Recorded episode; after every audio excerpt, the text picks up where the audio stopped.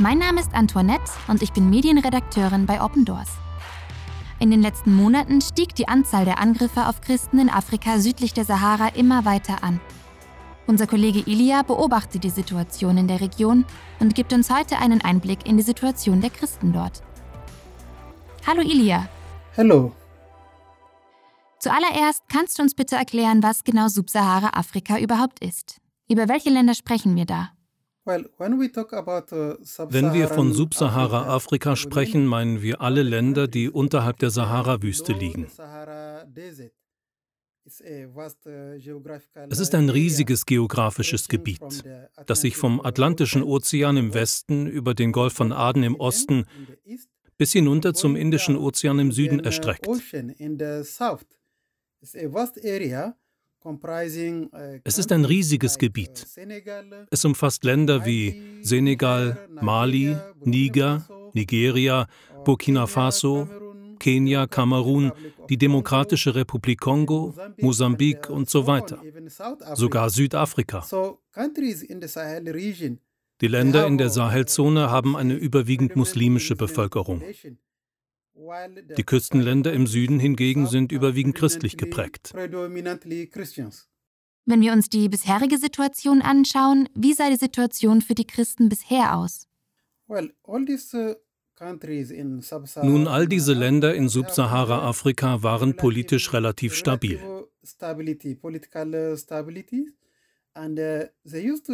Sie waren einst tolle Reiseziele, die große internationale Veranstaltungen wie die sogenannte Rallye Paris-Dakar, die durch die Sahara nach Dakar, der Hauptstadt Senegals, führte.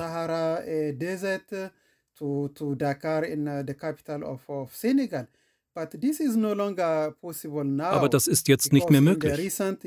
Denn in den letzten zehn Jahren hat sich die Sicherheitslage in dieser Region des Kontinents dramatisch verschlechtert. Die Religionsfreiheit wird dort jetzt dramatisch untergraben. Und was passiert dort jetzt? Was jetzt passiert, ist eine wachsende Instabilität. Diese Situation wirkt sich auf das tägliche Leben der Menschen in den Sahelländern aus. Burkina Faso ist ein sehr deutliches Beispiel für die Verschlechterung der Lage. Denn dieses westafrikanische Land hat eine lange Kultur der Toleranz. Die Menschen, die dort leben, haben früher in Frieden gelebt.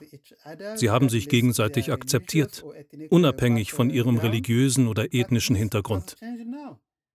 Aber das hat sich jetzt geändert. Im Jahr 2019 eskalierte die Lage stark und wir konnten beobachten, dass christliche Minderheiten zur Zielscheibe wurden.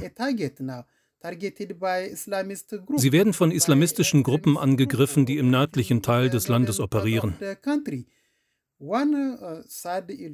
Ein trauriges Beispiel ist der Angriff, der im April 2019 stattfand.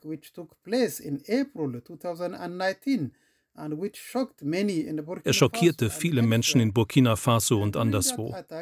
Bei diesem Angriff wurden Pastor Pierre Ouedrago, ein 80-jähriger Mann, und die fünf Ältesten seiner Kirche kurz nach dem Sonntagsgottesdienst massakriert. Kurz nach dem Sonntagsgottesdienst, als sie sich noch auf dem Kirchengelände befanden, stürmte eine Gruppe bewaffneter Extremisten das Gelände, griff sie an und tötete sie. Sie forderten sie auf, zum Islam zu konvertieren. Da sie sich weigerten, nahmen sie einen nach dem anderen und erschossen sie. So geschah es. Es war ein schockierendes Beispiel für die Situation in Burkina Faso. Und seit dieser Zeit, im Jahr 2019, hat sich die Situation weiter verschlechtert. Und das nicht nur in Burkina Faso, sondern in der gesamten Sahelzone. Nigeria ist ein weiteres Beispiel. Denn seit zwölf Jahren wird der Nordosten Nigerias von islamistischen Aufständischen heimgesucht, die von einer Gruppe namens Boko Haram angeführt werden seit bereits zwölf Jahren.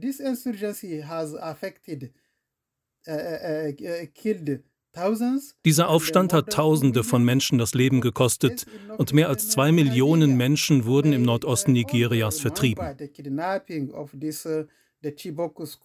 Du erinnerst dich vielleicht noch an die Entführung der Chibok-Schülerinnen im Jahr 2014.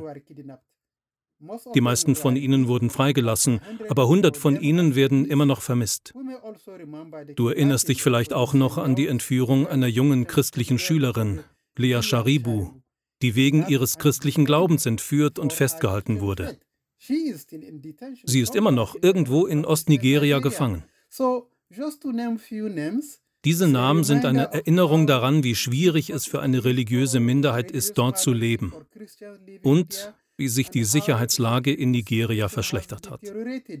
Es handelt sich dabei nicht nur um den Nordosten Nigerias, sondern auch um den zentralen Norden, den Nordwesten und auch den Zentralstaat Nigerias. Diese Region wird als der mittlere Gürtel Nigerias bezeichnet.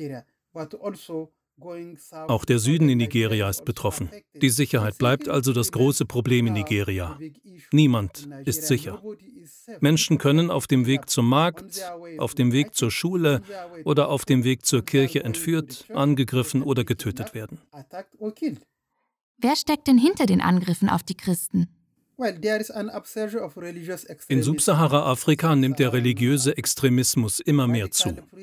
Extremistische Predigten und Lehren haben zu Feindseligkeit gegenüber religiösen Minderheiten und Christen geführt. Die Art und Weise, wie sich die Menschen den Christen gegenüber verhalten, hat sich geändert. Das ist das Hauptproblem. Es gibt weit verbreitete islamistische Ausschreitungen bewaffneter Gruppen, die mit Al-Qaida oder dem Islamischen Staat in Verbindung stehen und jetzt in ganz Subsahara-Afrika operieren. Sie sind in der Sahelzone, in Ländern wie Mali, Niger oder Burkina Faso. Und sie sind in Nigeria zusammen mit einer Gruppe namens Boko Haram, die rund um das Tschad-Becken operiert und Länder wie Nigeria, Kamerun, Tschad und Niger in Atem hält. Wir beobachten außerdem, dass sich diese islamistischen Ausschreitungen auch in Ostafrika ausweiten. Dort ist die in Somalia ansässige Al-Shabaab-Gruppe. Sie ist in Somalia, in Kenia, aber auch in der Mitte des Kontinents. In der Region der großen Seen, insbesondere im Osten der Demokratischen Republik Kongo, operiert eine islamistische Gruppe, die Menschen tötet und mit dem Islamischen Staat verbunden ist. Aber auch in den südlichen Teilen des Kontinents sind sie in jüngster Zeit aktiv. In Mosambik ist jetzt die nördliche Provinz Cabo Delgado von islamistischen Ausschreitungen betroffen. Wir können also sehen, dass es keinen einzigen Teil des Kontinents gibt, der von islamistischen Ausschreitungen verschont bleibt. Das Phänomen breitet sich immer weiter aus und erobert immer mehr Gebiete. Und wie reagieren die Christen auf diese Angriffe? Well, uh, Christians nun, die Christen, die von diesen Ausschreitungen betroffen sind, haben große Stärke bewiesen. Es erinnert mich an die Verse aus Römer 8, Verse 35 bis 37. Was also könnte uns von Christus und seiner Liebe trennen? Leiden und Angst vielleicht? Verfolgung, Hunger, Armut? Gefahr oder gewaltsamer Tod? Man geht wirklich mit uns um, wie es schon in der Heiligen Schrift beschrieben wird. Weil wir zu dir, Herr, gehören, werden wir überall verfolgt und getötet. Wie Schafe werden wir geschlachtet. Aber dennoch, mitten im Leid triumphieren wir über all dies durch Christus, der uns so geliebt hat. Das ist die schockierende Realität, mit der die dort lebenden Christen konfrontiert sind. Wenn wir diese Bibelstellen lesen, könnten wir denken, dass sie nur für die Vergangenheit gilt. Apostel Paulus spricht im Brief zu den Christen in Rom. Aber es ist eine alltägliche Sache, die den Glauben der Christen in Nigeria und der Sahelzone betrifft. Sie sind bedroht von Tod, Verfolgung, Hunger, Gefahr. Tausende von Mädchen und Frauen werden entführt und vergewaltigt, und Menschen werden getötet. Sie wissen, dass sie der Gefahr ausgesetzt sind, aber sie sind bereit, sich ihr zu stellen. Weil wir zu dir, Herr, gehören, werden wir überall verfolgt. Für viele von ihnen ist der Weg in die Kirche oder auf den Markt wie eine Reise ohne Wiederkehr. Es gibt keine Gewissheit. Es gibt keine Garantie, dass sie zurückkommen, aber sie werden trotzdem gehen. Sie werden in die Kirche gehen. Und viele sind gegangen und nie zurückgekommen. Das ist die Realität. Wie unterstützt Open Doors die Christen in dieser Situation? Uh, Open Doors ist in der Region über lokale Partnerorganisationen, lokale NGOs und lokale Kirchen aktiv.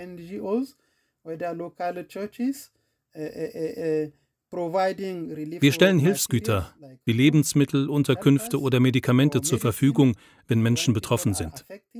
Denn derzeit sind Tausende von Menschen intern und extern vertrieben worden.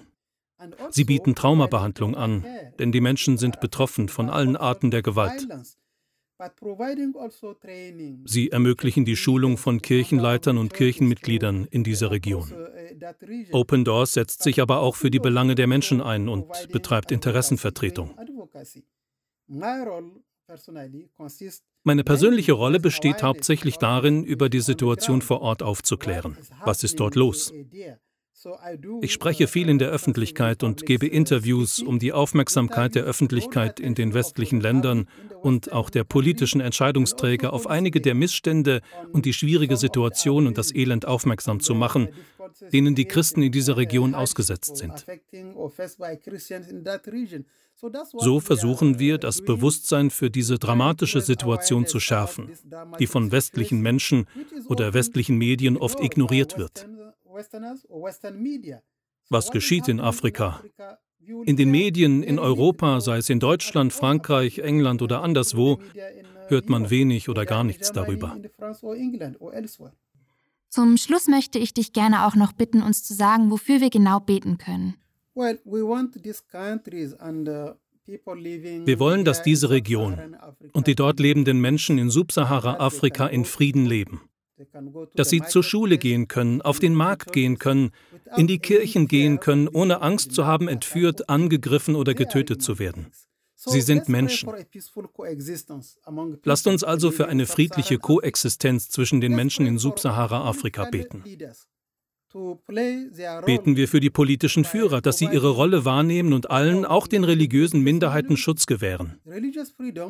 Religionsfreiheit ist ein Menschenrecht, ein Grundrecht für alle, unabhängig von ihrem religiösen oder ethnischen Hintergrund. Wir wollen, dass sie die verfolgten Christen in dieser Region schützen.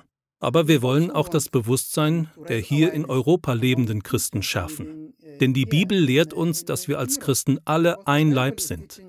Auch wenn wir viele sind, sind wir trotzdem ein Leib. Wir sind ein Leib in Christus.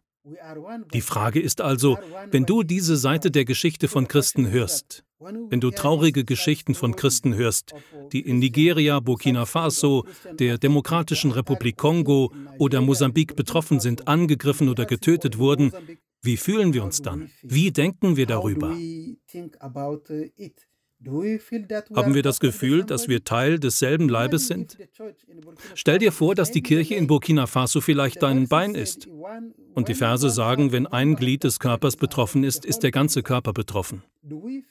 Fühlen wir uns in Europa betroffen? Fühlen wir uns in Deutschland betroffen? Wie fühlen wir uns dabei? Was machen wir mit dieser traurigen Situation der Verfolgung, der Gewalt, dem Töten, der Traurigkeit, die die Christen in Afrika betrifft? Danke, Ilia, dafür werden wir beten. Danke, dass du dir auch die Zeit genommen hast, uns von der Situation dort zu berichten. Ich danke dir auch für deine Zeit. Mehr Informationen zu der Situation in den einzelnen Ländern findet ihr auf unserer Homepage www.opendoors.de. Bitte betet für unsere Glaubensgeschwister. Vielen Dank für eure Zeit und bis zum nächsten Mal. Euer Team von Open Doors.